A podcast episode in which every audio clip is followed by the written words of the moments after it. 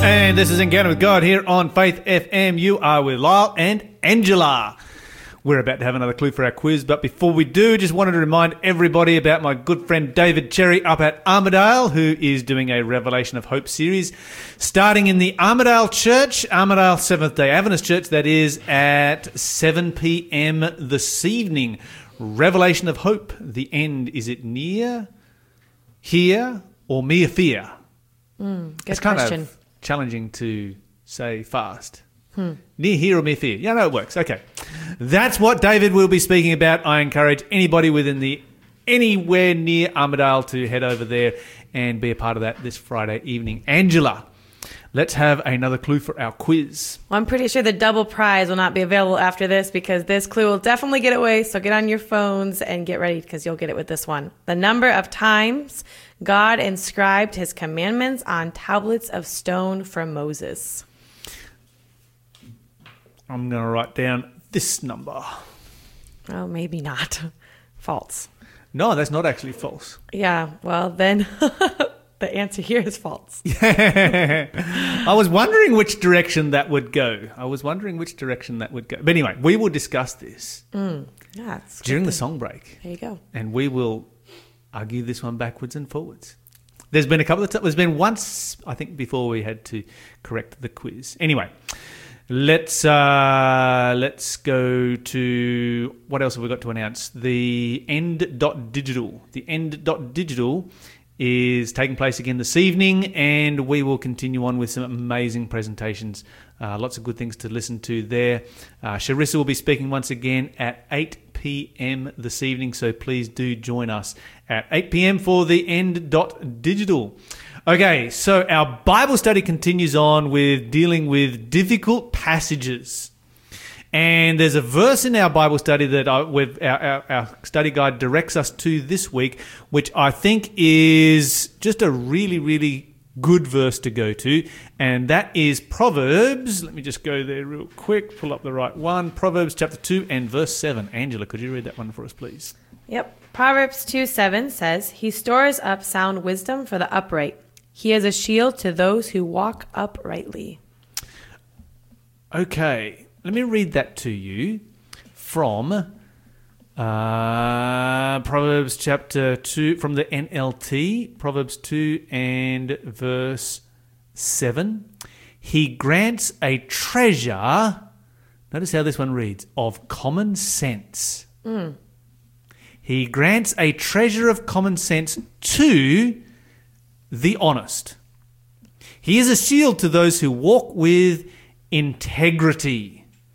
All right, so a treasure of common sense. How important is common sense in understanding the Bible? You know, it's interesting that today we're going to talk about common sense because I talked about that with a lady in the grocery store while we were looking at different kinds of extract of vanilla.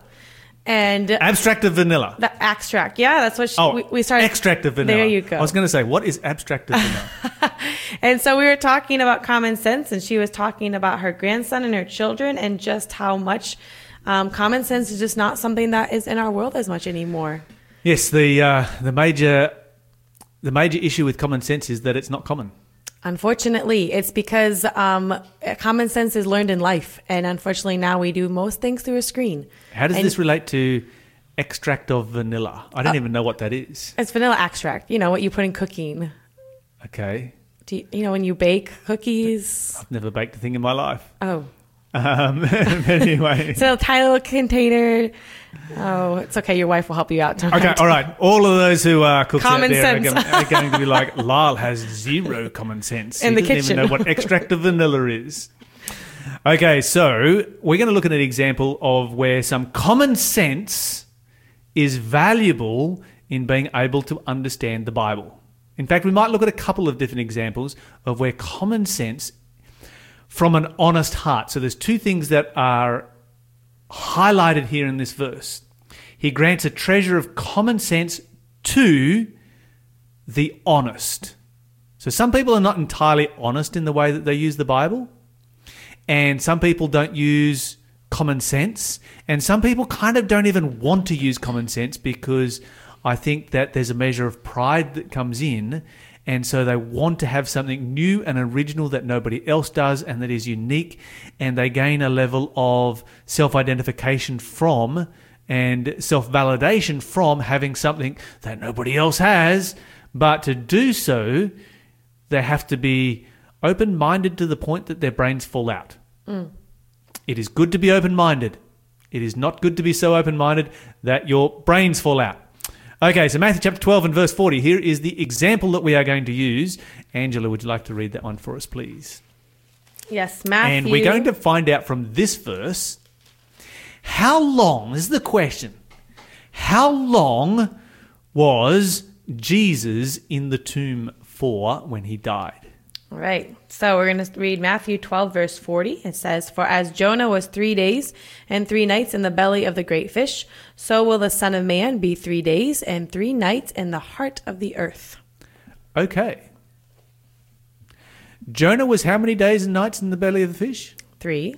Mm-hmm. So, how many days and nights does the Bible say in Matthew 12, verse 40, that Jesus is going to be in the tomb? Three. All right. So, if he is three days and three nights in the tomb, and he's resurrected on Sunday, mm-hmm. we all agree on that.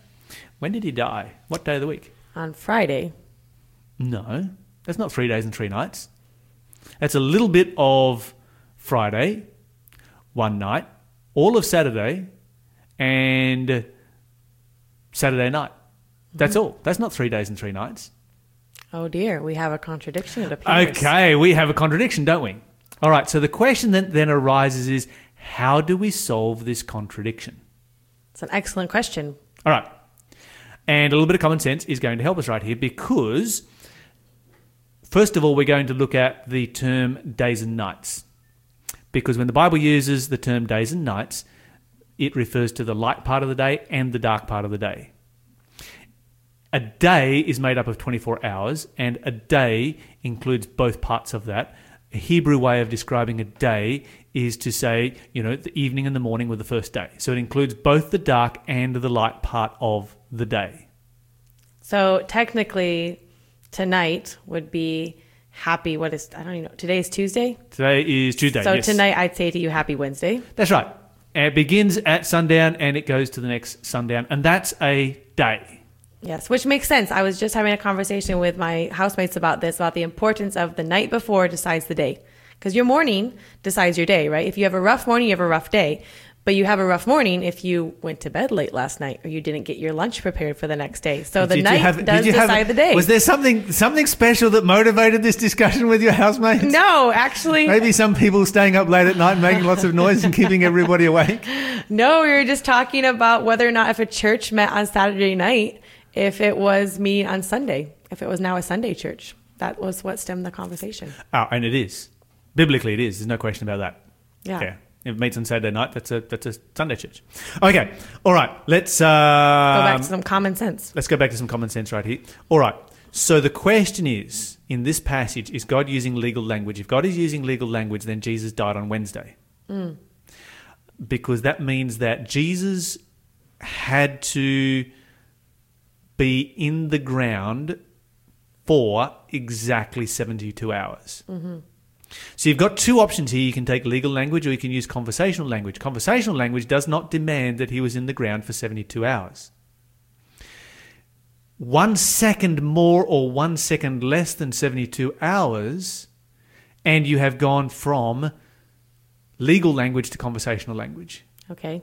And if you go to conversational language, then if I say, hey, I'm doing something in three days from now, you're going to think, oh, yeah, okay, so today's Tuesday, so Wednesday, Thursday, Friday, he's going to do something on Friday. Yep.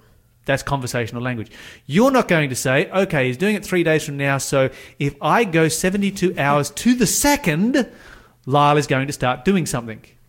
That would be some serious math all the time. That would be some serious math all the time and a gross lack of common sense. So, nobody uses that kind of language today. We just don't speak that way. So, why should we expect that the Bible does and that everything in the Bible is written using legal language? That's not common sense. That's the first point. Now, if this was the only verse in the Bible, then maybe you would have a case. You're listening to the Breakfast Show podcast on Faith FM. Positively different. All right, but this is not the only verse in the Bible that says how long Jesus would be in the tomb for. There are a bunch of verses, and let's summarize some of them very quickly. Um, the Bible, uh, there are 10 times in the Bible where the Bible says on the third day. Is that giving you exactly 72 hours? No. No, it's just happening on the third day. If I said, hey, something's happening on the third day from now, you'd say, well, something's happening on Friday. Yes. Okay? So there are 10 times that the Bible says on the third day, that there are five times that the Bible says within three days in relationship to the uh, crucifixion, death, and burial of Jesus Christ. So that's less than three days. Yep. There are two times that the Bible says after three days. You could make that more than three days if you wanted to. You could. If you took it as legal language, you're forced to accept that it's more than three days. And there is one verse that says three days and three nights. Okay, so now here's what you've got you've got one verse against 17 verses. Common sense is going to send you which direction right here? To the 17 or to the 1? to the 17. Yeah, to the 17. And you're going to say the 17 verses are going to give me context for the 1. Yes. That's what an honest person does, an honest student of Scripture, rather than latching onto the one and building the entire doctrine based around that one. Okay, so this is an illustration, I guess, and what we're trying to do here is to illustrate that uh, there is common sense is a really important thing to use when you are studying the Bible. Um, if we wanted to look further on this subject, we would find that the Bible describes that the Sabbath that Jesus was in the tomb was described as a high Sabbath. That means that it was a combination Sabbath. It was a combination of a weekly Sabbath and a yearly Sabbath. Many people forget that in the uh, Old Testament times they had yearly Sabbaths as well as weekly Sabbaths. The yearly Sabbaths were part of the ceremonial law uh, that began after sin and ended at the cross, and the weekly Sabbaths are part of the eternal constitution of the government of God that exists for eternity. Um, the and, and, and what's interesting is that when Jesus dies, when did the women wait to embalm the body of Jesus? Sunday morning. Why? Why didn't they do it the day after he was buried? Because it was their Sabbath. And if he died on Wednesday, then that would have been which day? The day after his death. Would have been Thursday, would have been no problem. No, there's no there's no issue. You would not wait until Sunday because it's kind of too late to embalm a body on Sunday because You'd have been greeted with quite the smell. yeah, it's not going to happen. It is simply not going to happen. Okay, so there's a whole bunch of evidence that we could look at here. Uh, the Bible says that when the women arrived, they arrived at sunrise, and Jesus was already alive. Yes. Okay? So if you then go three days and three nights, that would have had Jesus dying at dawn on Thursday. Okay. That's, you know, that's the exact 72 hours. Is there any indication in the Bible, and does common sense allow for Jesus to be born at dawn on Thursday? To die. At Sorry, to be die. So to die on Thursday. No, there would be nothing to put that on much stable foundation. Particularly when the Bible says it was the third hour of the day. You know, the Bible actually tells you, you know, the exact time in which Jesus died. All right. Um, we could also look at the Passover. Um, the Passover was followed by unleavened bread, which was followed by first fruits. It went in that order. We know that Jesus died on the Passover, and we know that the first fruits is the symbol of his resurrection. 1 Corinthians chapter 15 and verse 20 tells us that. And so if Sunday is first fruits, we know that Sunday, then the Bible is crystal clear that he died on Friday. Yes. Another sign too would be the fact that um, the other thieves were taken off the cross on Friday because they weren't on the cross on Saturday. That's right. What would be the problem with leaving them on the cross on Thursday? Nothing. Why were they taken off on Friday evening? Because they the they wanted to respect the Jewish traditions of the Saturday. That's right. They knew that the Jews did not like executions to be taking place on the Sabbath day, and so they took them down off the cross um, on Friday evening. Okay, so there's a bunch of things, and, and this is one of the things that, you know, we need to have some honest, common sense in relationship to when we study the Bible. And unfortunately, common sense too often goes out the window. Now, a little while ago, we were talking about another example of common sense. What was that other example that uh, we were discussing here a minute ago? Um, we need to look into that one as well. Liam came up with a really good question. He's producing here today, and uh, he's going to write that one down for us. While he is, let's go over to First Chronicles chapter twenty-nine. Ah, yes, that's the one we're after. First Chronicles chapter twenty-nine, and uh, let's go to verse seventeen. Um, Angela, if you could read that for us, please. Yep. First Chronicles 29 verse 17 says, I know also, my God, that you test the heart and have pleasure in uprightness. As for me and the uprightness of my heart, I have willingly offered all these things. And now with joy, I have seen your people who are present here to offer willingly to you. Okay, so what does this text say that um, helps us deal with dealing with what, what what kind of what do we gain from this passage in relationship to dealing with difficult passages honestly, carefully, and with pure motives? I think the important thing is that you have an uprightness of heart, that you're willingly to offer all your thoughts and all your past projections and say, Lord, I'm willing to not put this to decide what I find out of it, to decide what I define as common sense too. Okay, all right. So you don't go in with a specific agenda as to what you want to find. You go in with an honest heart, and an honest heart, an upright or a pure heart is like, I want to find what the Bible says rather than what I want to find. Yes, and all things, which means sometimes we have to be honest with ourselves and realize that we carry burdens that And decide what we interpret things as. Sometimes the Bible is going to say things that we really wish it did not say. Uh, yes, Have you ever come across anything like that, Angela? um, yes, but thankfully we don't believe in public confession on the radio. Just sneaking that in before I ask for a public confession. uh, this is very true. The Bible says that the Word of God is sharp and powerful like a two edged sword, even to the dividing asunder of the bones and the marrow. I'm probably misquoting that, but it says something along those lines. In other words, the Bible is going to cut and it's going to discover your innermost thoughts and it's going to convict you. And when you get cut by a knife, it hurts, doesn't it? Uh, yes, You've, you, you've, you've slipped on occasions and been Uh, cut by a knife. definitely. Just Uh-huh. recently. yes, okay. It hurts. It's no fun at all. And sometimes when you read the Bible, this is the lesson. Sometimes when you read the Bible, it should hurt. Yes. And the one truth that I'm recently really discovering in my life is that God's wounds is curable. I mean, no, sorry, I said that wrong. God's wounds cure. Okay. Yeah, they do indeed. And they actually cure very, very fast. And uh, if you're reading the Bible and it never hurts, like never ever, then maybe you're not reading it close enough. You need to pray for more Holy Spirit to be honest with the dark spots that you're trying to cover, unfortunately. Absolutely. Okay, so we need to look at another contradiction here, and Liam's brought up a doozy of a contradiction. Let's go to Job chapter 7 and verse 9. Job 7 and verse 9. If you could read that one for us, please, Angela, and I will read the contradicting verse. So the contradicting verse is in Job chapter uh, is in John chapter 5 verse 28 and 29. So Job 7 and verse 9. Let's see if a little bit of common sense can solve this one for us.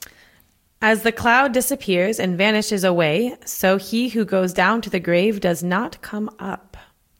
Mm. That's pretty plain verse right there, isn't it? Yes?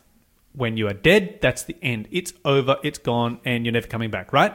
Yes. And John chapter 5, verse 28 says, Marvel not at this, the hour is coming in which all that are in the graves shall hear his voice and shall come forth. So your verse says they're never coming back. My verse says they're coming back.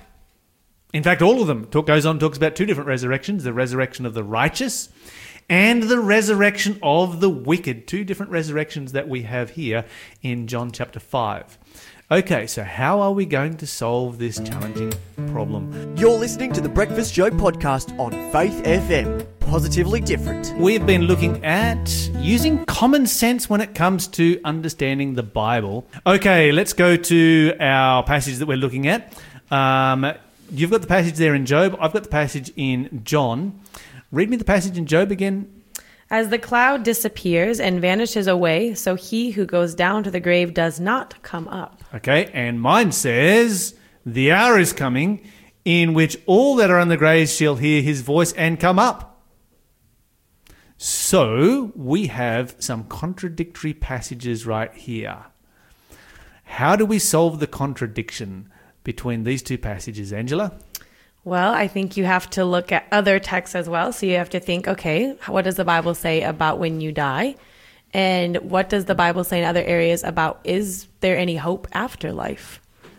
Oh, absolutely. And we're going to find that the Bible is full of verses supporting the concept of the resurrection. Is that not mm-hmm. correct? Definitely.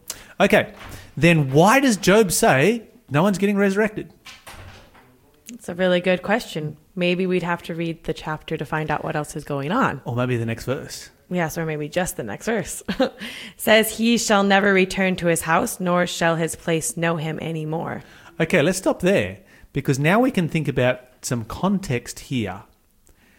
Job is specifically writing about the issue of ghosts. He is specifically addressing the issue of whether dead people ever go back to their house.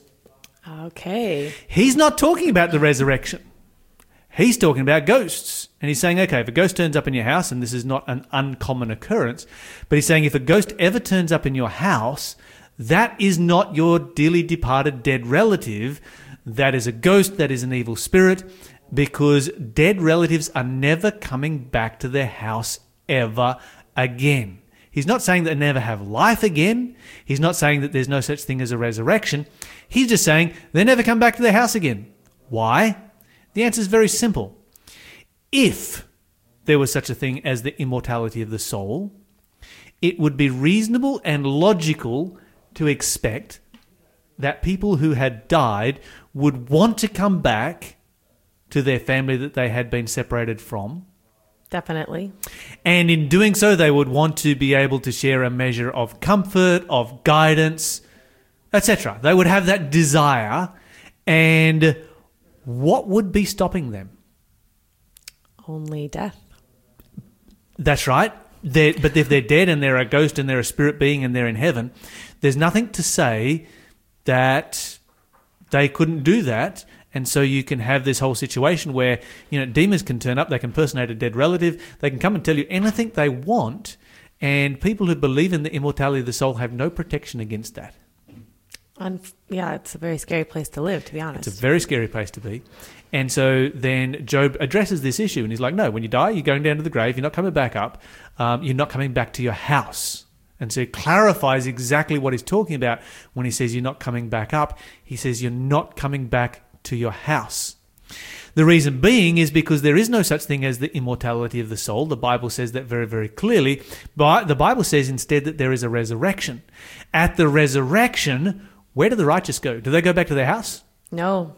Praise God, they don't. Amen. Praise God that we actually get to rise up and meet our Savior Absolutely. And then go where? and then go to heaven. and then go to heaven. All right, what about the wicked when they are resurrected? At the resurrection of the wicked. Now, this is uh, probably a Bible study for another day, but we're talking about, you know, a thousand years later, do they get the opportunity to go back to the house? No, but they do try to unite. Um, They do try to unite? There's no houses mentioned. There is no houses to go back to. Um, another verse to give that some context would be, I guess, looking at the events surrounding the return of Jesus Christ when the Bible says, For the day of the Lord will come as a thief in the night, in the which the heavens will pass away with a great noise, the elements shall melt with fervent heat, and the earth also and the works that are therein shall be burned up. So that's pretty strong language, isn't it? It is. I don't see any houses left standing after that. No, No. Okay, so for the righteous, when they are resurrected, there's no opportunity to go back to their houses because they're going to heaven. And who would want to? Not I. no, you got the option of heaven, right? Heaven, my house. I think I will choose heaven all day long. Um, for the wicked, when they rise, there's no house to go back to. So is Job correct in saying that they're never a dead person is never going to rise and go back to their house? If I use my common sense, definitely. Absolutely. And if you then use that context and common sense in connection with the rest of the Bible, is Job doing away with the resurrection? No, most certainly not. Most certainly not. Absolutely. Okay, so a little bit of common sense goes a very, very long way in being able to understand difficult passages of the Bible. Let's look at another verse that we have right here. Let's go over to. Uh, ooh, where did it go? Here it goes. 1 Timothy chapter 4 and verse 16. If you could find that one for us, please. Angela. So that's 1 Timothy chapter 4 and verse 16. Take heed to yourself and to the doctrine. Continue in them, for in doing this, you will save both yourself and those who hear you. Okay, so what does this text say that we can apply to the question of how we deal with difficult passages? Um, being very aware um, that you need to study, and that if you study and you put yourself into it fully, then you have an incredible promise of being saved with your Savior, both you and those who study with you. Absolutely. So the Bible requires a little bit of study so that when we see an apparent contradiction, we don't just fall into the trap of um, throwing common sense out the window and throwing the Bible out with it. We actually say, okay, wait a minute, I've seen really good evidence elsewhere in Scripture that this book is inspired by God. Therefore, before I just throw the baby out with the bathwater, maybe this is an opportunity to dig a little bit deeper. Well, you know, it's funny because when you think about common sense, common sense happens in life experiences, correct?